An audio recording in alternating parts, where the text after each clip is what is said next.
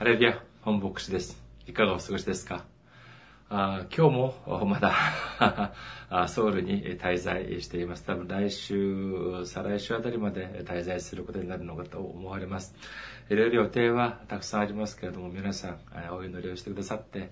えそして無事に、えー、全ての日程をうまくこなせるように、えお祈りをお願いいたします。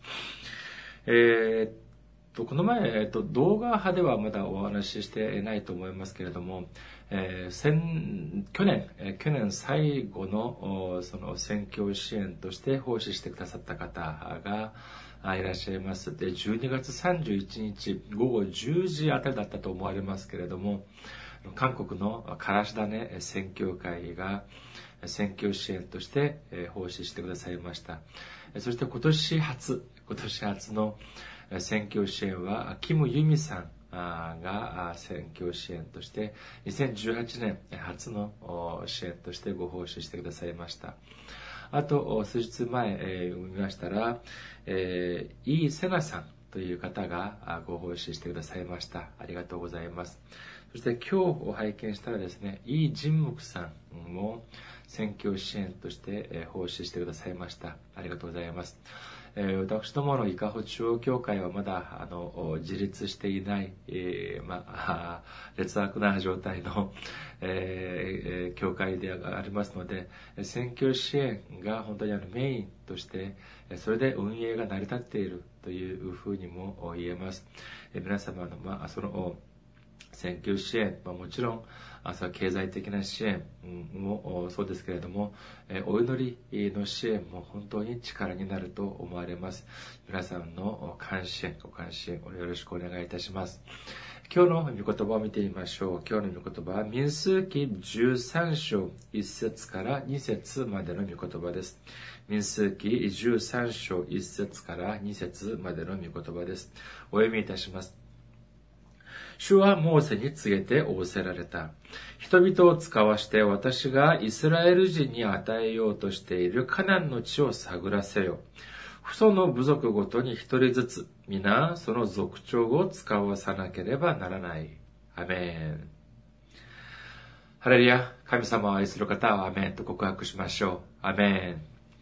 今日は皆様と一緒に見るべきものだけを見ましょうというメッセージで恵みを分かち合いたいと思います。私たちが病院に行きます。すると時にはレントゲンを撮ります。そしてレントゲンを撮った後、お医者さんがそのレントゲンの写真をパッパッパッパッと差し込んでですね、ここはこうだ、あ、あそこはああだというふうに説明してくださいます。私たちが見ると、なんかどんより、えー、あまり、えー、普通いいのかわからない、悪いのかもわからないくらい、何がどうなのかわからないけ、えー、見分けがつきませんけれども、そのお医者様、うん、お医者さんはみんなそれを見るとわかります。えどこが、どう、どこが正常なのか、そしてどこに問題があるのかということをわかることができます。これはどうしてかというとですね、それは簡単です。彼らは専門家だからなんです。他の専門家はどうでしょう？例えば、えー、気象予報士を例えてみると、例えば同じ雲のような写真でも何が雨雲で何がそうでないのか、えー、あのその方たちは見分けがつくそうですえ。見るだけではありません。例えば、自動車修理の専門家たちはですね、そのエンジンの音を聞いただけで、えこれが、例えば、そうですね、何年ぐらいの、何年、何年式のモデルであり、そして、どこにどういう問題があるかというような検討をつけることができるというふうに言います。それはどうしてかというと、先ほども申し上げましたように、彼らは専門家だからです。えっと、専門家という人たちは、他の人たちと、私たちと同じことを見て、そして同じことを聞いても、何が大事なポイントであり、何が必要でない部分なのかという見分けをつけることができる人と言えるでしょう。民数記13章1節から2節今日の御言葉、もう一度見てみることにしましょう。主はモーセに告げて仰せられた。人々を使わして私がイスラエル人に与えようとしているカナンの地を探らせよ。その部族ごとに一人ずつ皆その族長を使わさなければならない。エジプトを脱出して、そして航海を渡り、カナンの地の目の前に、彼らは今来ました。さて、これからは、神様が与えてあげる、与えると約束されたカナンの地の征服の前に、その探らせる族長たちを送って、その地を、カナンの地を探らせるように神様は命じます。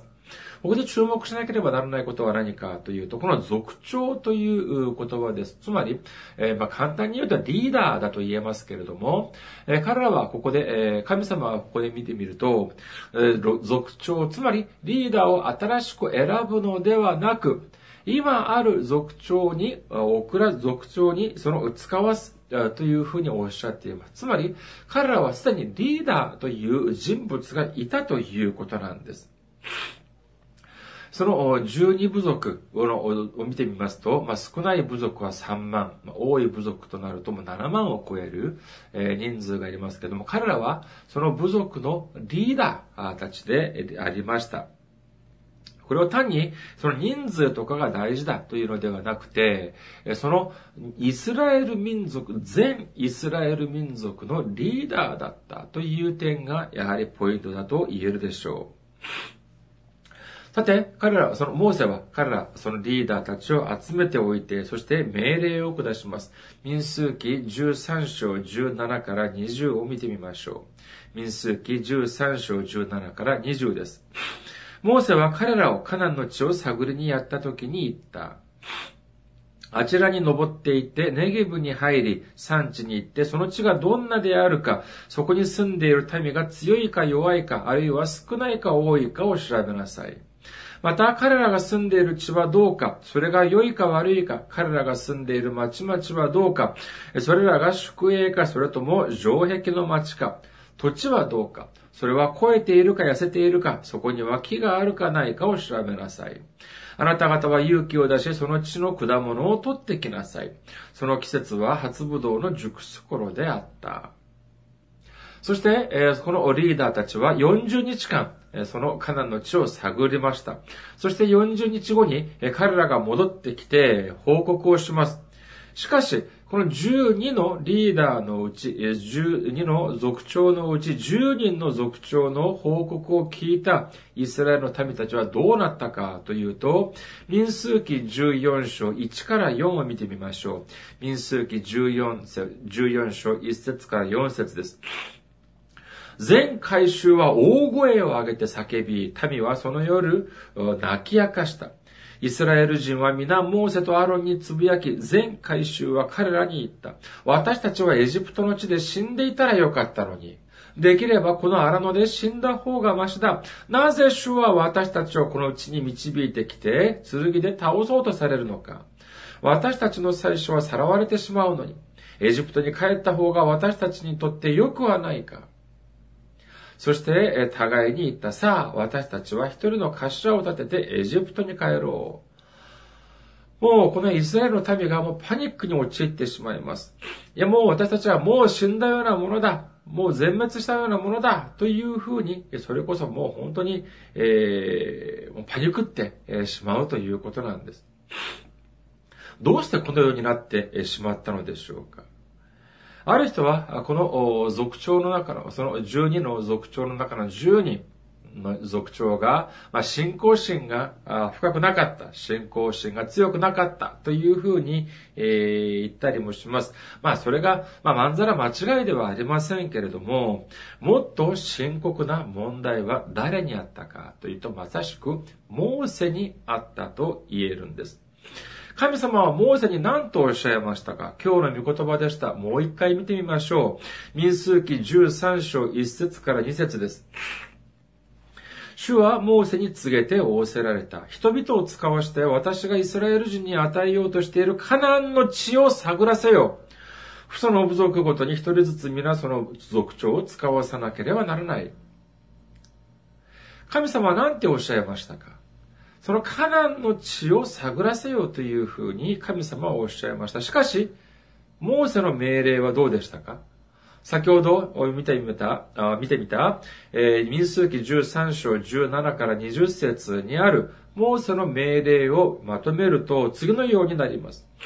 その地を探りなさいと言いながら、その地の民が強いのか弱いのか、多いのか少ないのか、そしてその地は超えているか、あそうでないのか、そこは宿営か、それとも城壁か、そしてそこに木があるかないか、などを探りなさいというふうに言っているんです。皆様は、この、皆さんはこの二つの命令のが、についてどういうふうに思われますか？同じだと思われますか？神様はそのカナンの地について、カナンの土地、カナンの地について探れというふうに言ったのであり、あ言ったのであって、その地の民が多いか少ないか強いか弱いかについて探りなさいとは一言もおっしゃっていないんです。しかし、モーセはこのように神様が指示をしなかったにもかかわらず、このような命令を出してしまったんです。その理由は何でしょうか？それはまさしくモーセが当時自分が持っていた知識のしがらみの中に陥っていたからなんです。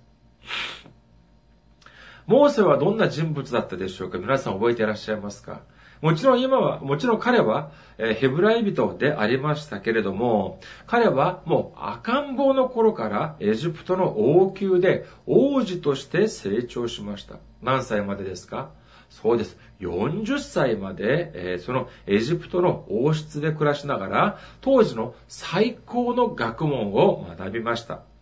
その、もちろんその学問の中には当然、戦争に関する学問もあったはずです。言い伝えによりますとですね、当時、エジプトの王子として、成長したモーセはですね、たくさんの戦争に参加をして、そして、かなり、いろんなたくさんのその功績も残したというふうに伝えられます。ですから、今、彼、そのモーセは、まあその40年後、もうエジプトで40年暮らして、そして、荒野で40年を暮らして、いた、まあ当時80歳の老人だったんですけれども、単なる老人ではなく、平凡な老人ではなく、当時戦争に関する戦略と戦術に関しては、最高の知識を持っていたと言えるはずです。彼、その、このような彼において、戦争する前に、その攻略の対象となる地を、その土地を、地域を探るということ。これは、神様が言わなくとも当然しなければならない、いわゆる、いわば常識だったということなんです。彼が持っていた常識はそれだけではありませんでした。攻略の対象となる地域を探るときに何を見なければなりませんか当然、私自分の軍隊が進撃をした時に、どこをどういう風に攻略しなければならないのかというのを探らなければなりません。そして、その地域の兵力、兵力が強いのか弱いのか、そして、たくさんあるのか、または少ないのかというのも当然把握しなければなりません。これは当然でしょう。これは常識だったと言えます。いくら兵力、自分の兵力が、あ我が軍の兵力が強いと言っても、相手の方がもっと多かったら、これはなかなか難儀だと言えます。探らなければならないのはそれだけではありません。その土地が超えているかどうか、つまり、その土地に食料がたくさんあるかどうかというのも必ず把握しなければならない部分でした。これはいくら相手が兵力が強いと言っても、食料が豊富でなかったら、長期戦に耐えられません。つまり、我が軍が少し兵力が弱い、そして相手が強いといえども、自分の方には、我が軍の方には食料が豊富にあり、そして相手側に食料が少ないとなると、まあ、その短期間ではあ太刀打ちできないかもしれないけれども、長期戦に持ち込めば、相手の食料は尽き、いくら相手が兵力が強いと言っても、それを勝つことができるという結論に達するからなんです。つまり、相手側の食料事情というのを探るというのも、とてもこれは大事なポイントだったと言えるでしょう。このように、当時の、当時戦争に関するとても素晴らしい学問を持っていた、学識を持っていたモーセは、この探りに、送る、探りに入れるときに、神様の、探りに行きなさい、探りに送りなさい、というような神様の命令を聞いたときに、あるいは、モーセはこのように思ったかもしれません。いや、神様、私も戦争に関してはたくさん勉強しました。そんなの分かってますよ。心配しないでください。ほら見てください。私がリーダーを集めて、このように命令を下しました。神様は単に簡単に命令を私におっしゃいましたけども、私はこのように素晴らしく具体的に命令を下すことができたんです。よくやったでしょう。褒めてください。なんていうふうに思ったかもしれません。さあ、彼らが帰ってきました。え報告をします。彼らはモーセの命令を忠実に守りました。彼らはリーダー、本当にもう筋金のリーダーだったんです。民数記13章27から29を見てみましょう。彼らはモーセに告げていった。私はあなたがお使わしになった地に行きました。そこには誠に父と蜜が流れています。そしてこれがその、そこの果物です。しかし、その地に住む民は力強く、その町々は城壁を持ち非常に大きく、その上私たちはそこでアナクの子孫を見ました。ネゲブの地方にはアマレク人が住み、産地にはヘテ人、エブス人、エモリ人が住んでおり、海岸とヨルダンの川岸にはカナン人が住んでいます。そして民数記13章31から33にはこういうふうに書かれています。しかし、彼と一緒に登っていた者たちは言った。私たちはあの民のところに攻め登れない。あの民は私たちより強いから。彼らは探ってきた地についてイスラエル人に悪く言いふらしていった。私たちが行き巡った、行き巡って探った地は、その住民を食い尽くす地だ。私たちがそこで見た民は皆、背の高い者たちだ。そこで私たちはネフィリ、ネフィリム人、ネフィリム人のアナク人を見た。私たちには自分がイナゴのように見えたし、彼らにもそう見えたことだろう。このような報告をまとめると、このようにまとめることができると思います。モーセが、そのカナンの地を探れというふうに言いました。で、その結果はどうでしたか？はい。神様がおっしゃったように、それこそ、父と蜜が流れる。それこそ本当に素晴らしい土地だったということなんです。神様のおっしゃった言葉が嘘ではなかったということなんです。それ、それだけではなく、その証拠に果物も持ってきました。当然、本当に素晴らしい豊富な果物だったに違いません。違いありません。だったらどうですか？じゃあ私たちは早く登っていって、そのカナンの地を自分のものにしましょう。そういうふうに言わ言わなければならないでしょう。しかし、モーセはまた何と、どういうふうに指示をしましたか？はい。その民が強いのか弱いのか、多いのか少ないかを見ろというふうに指示をしたんです。そして、ですから彼らはどういうふうに報告しましたか？あ、そこに住んでいる人たちですか？本当に大きく、図体もでかく、本当に強いです。そしてたくさんいます。私たちはもう絶対立ち打ちできません。これが彼らの結論だったんです。神様は私がイスラエルの民に与えるカナンの地を探りなさいというふうにだけおっしゃいました。だったら、そしてそこに行って、あ、ここが、この土地が神様が私たちにくださる土地なのか、神様はこんな、このように素晴らしい土地を私たちにくださるのか、ああ、ハレルヤ、私たちを愛する神様、本当にありがとうございます。そして、その土地において征服をし、そこで暮らす新しい夢と希望に胸を膨らませなければならないではないでしょうか。しかし、モーセが送った、その、偵察、隊の12のうちの10人は、モーセの指示をあまりにも忠実に守りすぎたんです。その土地だけを見るのではなく、そこに住む民をも忠実に見てしまったんです。その結果どうなりましたか？怯えてしまったんです。いや、これは私たちは勝ち目がない。神様が見ろと神様が見るように言った、その地は間違いなく美しい父と蜜が流れるとても超えた素晴らしい土地でした。しかし、モーセが見ろと言ったその民たちは、を見ると、私たちはもう死んだようなものだという風になってしまったんです。だからこそ、イスラエルの民たちはもう夜を明かして泣き叫んだということなんです。しかしここで神様が見なさいということだけを見た人がいました。これは誰かというと、これは、ヌンの子、ヨシュアと、エフネの子、カレブでした。彼らはこのように報告します。民数記14章6節から10節を見てみましょう。すると、その地を探ってきた者のうち、ヌンの子、ヨシュアとエフネの子、カレブタとは、自分たちの着物を引き裂いて、イスラエル人の全回収に向かって次のように言った。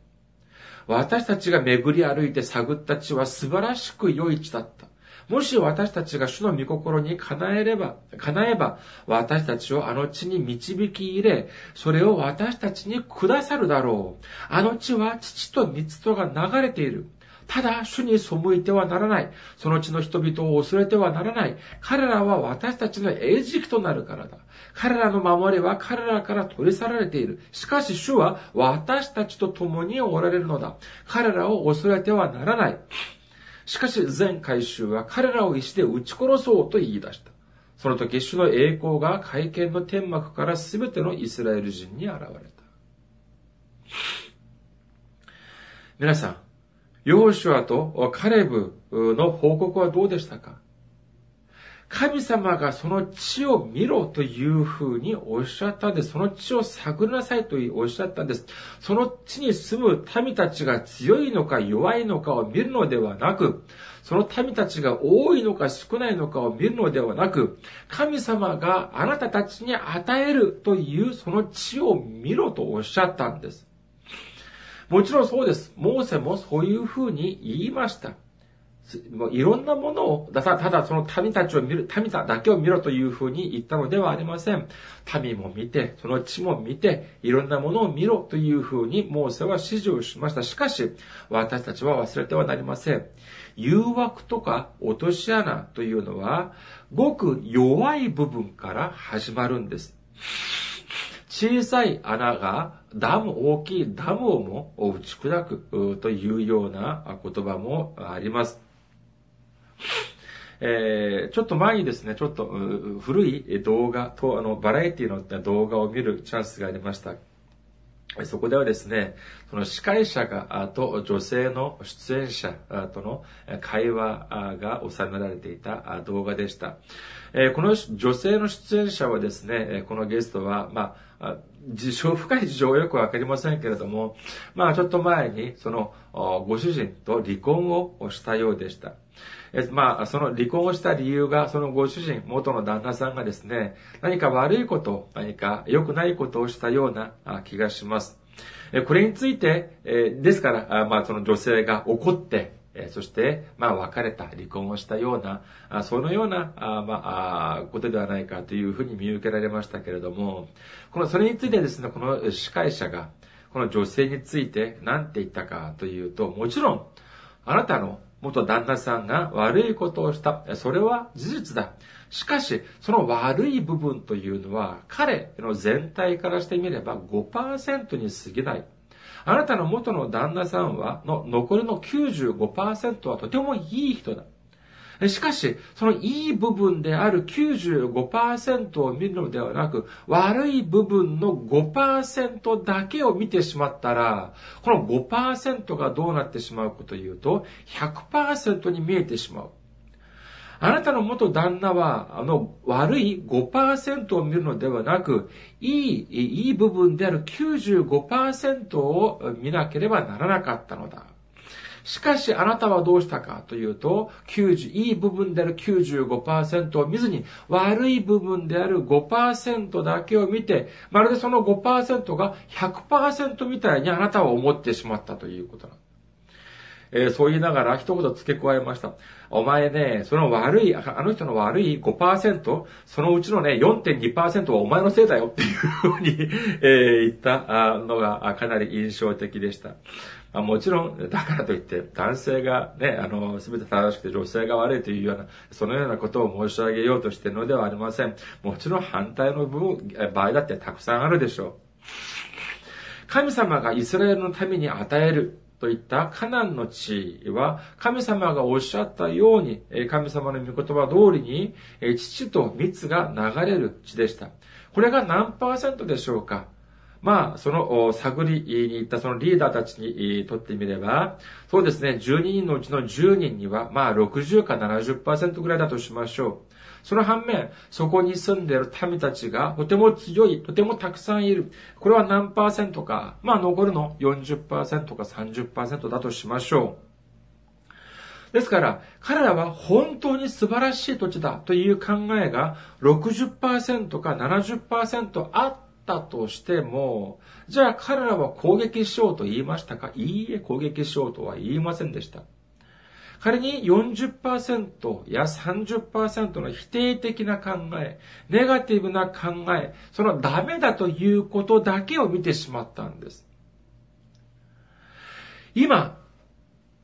登ろう。今登って、そして攻撃をして、その土地を勝ち取ろうといったヨセフやそれガレフの言葉を聞いて、この残りの10人のリーダーたちは、このように思ったかもしれません。おい、お前らも見ただろう。お前らね、あの人たちの、あの人たちとあそこに住んでいる大きなあ民たちと戦争したってね、みんなうちらは負けるに決まってるんだよという風に言います。もう恐ろしさ、怯えで、もう胸がいっぱい、頭がいっぱいになっているんです。見たらわかるだろうという風に言ってるんです。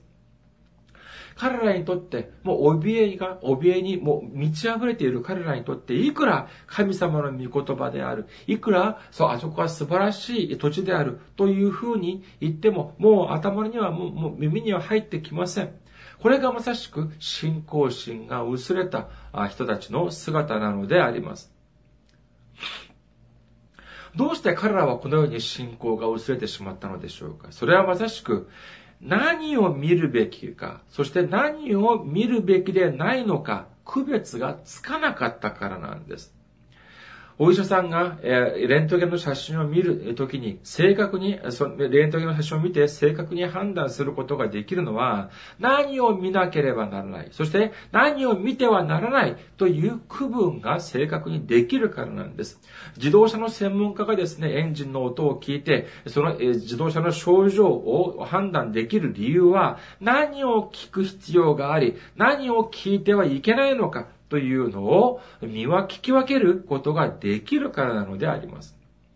神様がその地を見ろと言えば、言ったら、その地だけを見ればいいんです。他のものを見たらどうなりますか？他のものを見たら、神様の御言葉を否定してしまうというような愚かさ、愚かになことを犯してしまうようになってしまうということなんです。神様がこれだけを見なさいと言ったことだけを見たらどうだったでしょうか？そうです。彼らはすぐにそのカナンの地に入り、その素晴らしい父と蜜が流れるその地を占領することができたでしょう。しかし、神様が見てはいけない、見る必要がないというものだけを見てそれ、それを見てしまった彼らはどうなってしまいましたか？ある人はですね、イスラエルの民がそこにすぐに入ることができずに、40年後になって入ることができた。40年遅れたというふうに、40年遅れたというふうにおっしゃる方がいますけれども、これは違います。これは聖書をちゃんと読んでいない方の主張です。40年後にカナンの地に入ることができたのは、ヨセフとカレブ、そして40年前の当時に未成年者、まだ生まれてなかないか、ないか、まだ未成年者だった人たちだけが、カナンの地に入ることができな、できたんです。つまり、40年前、当時、もう、世を明かしながら、泣き叫んで、そして、神様を恨んで、そしてエジプトに戻ろうといった人たちは、たった一人でさえも入ることはできませんでした。みんな荒野で死んでしまったんです。ですから、後になって、ヨシュアが、また探りにリーダーを送ります。その時には何て言ったか。もうその民が多い少ない。いやいや違います。とてもシンプルです。ヨシュア、ヨシュア記2章1節の前半を見てみましょう。ノンの子ヨシュアは、シティムから密かに二人のものを、えー、石膏として、えー、使わしていった。言って、あの地のエリコを偵察しなさい。というふうに言いました。他のことを言いませんでした。その民が強いのか弱いのか、多いのか少ないのか、いや、そんなことはない。もうそんなことは言いません。言って、あの地とエリコを偵察しなさい。だけを言ったんです。これこそがまさに神様が見なさいと言っただけのポイントなんです。これこそが神様の御言葉に従う姿の、従う者のの姿だと言えるでしょう。チャンスはたった一回だけです。今、神様の御言葉に従って、神様がくださる約束を信じ、カナンの地に入るか、または、世俗的なもの、世間的なものを見て、そして、え計算機を叩いたり、そろばんを叩いたり、えそして結局、荒野で死んでしまうのか、二つのうちの一つを私たちは選択しなければなりません。私たちは神様の御言葉に集中する必要があります。神様の視線に集中する必要があります。右や左にそれる時間がありません。迷っている時間がないんです。神様が見なさいと言ったものだけを見ながら前に進まなければなりません。そして、最後には、土と蜜が流れる祝福の地を征服することができる私たちでありますように、イエスの皆においてお祈りいたします。ありがとうございます。また来週お会いしましょう。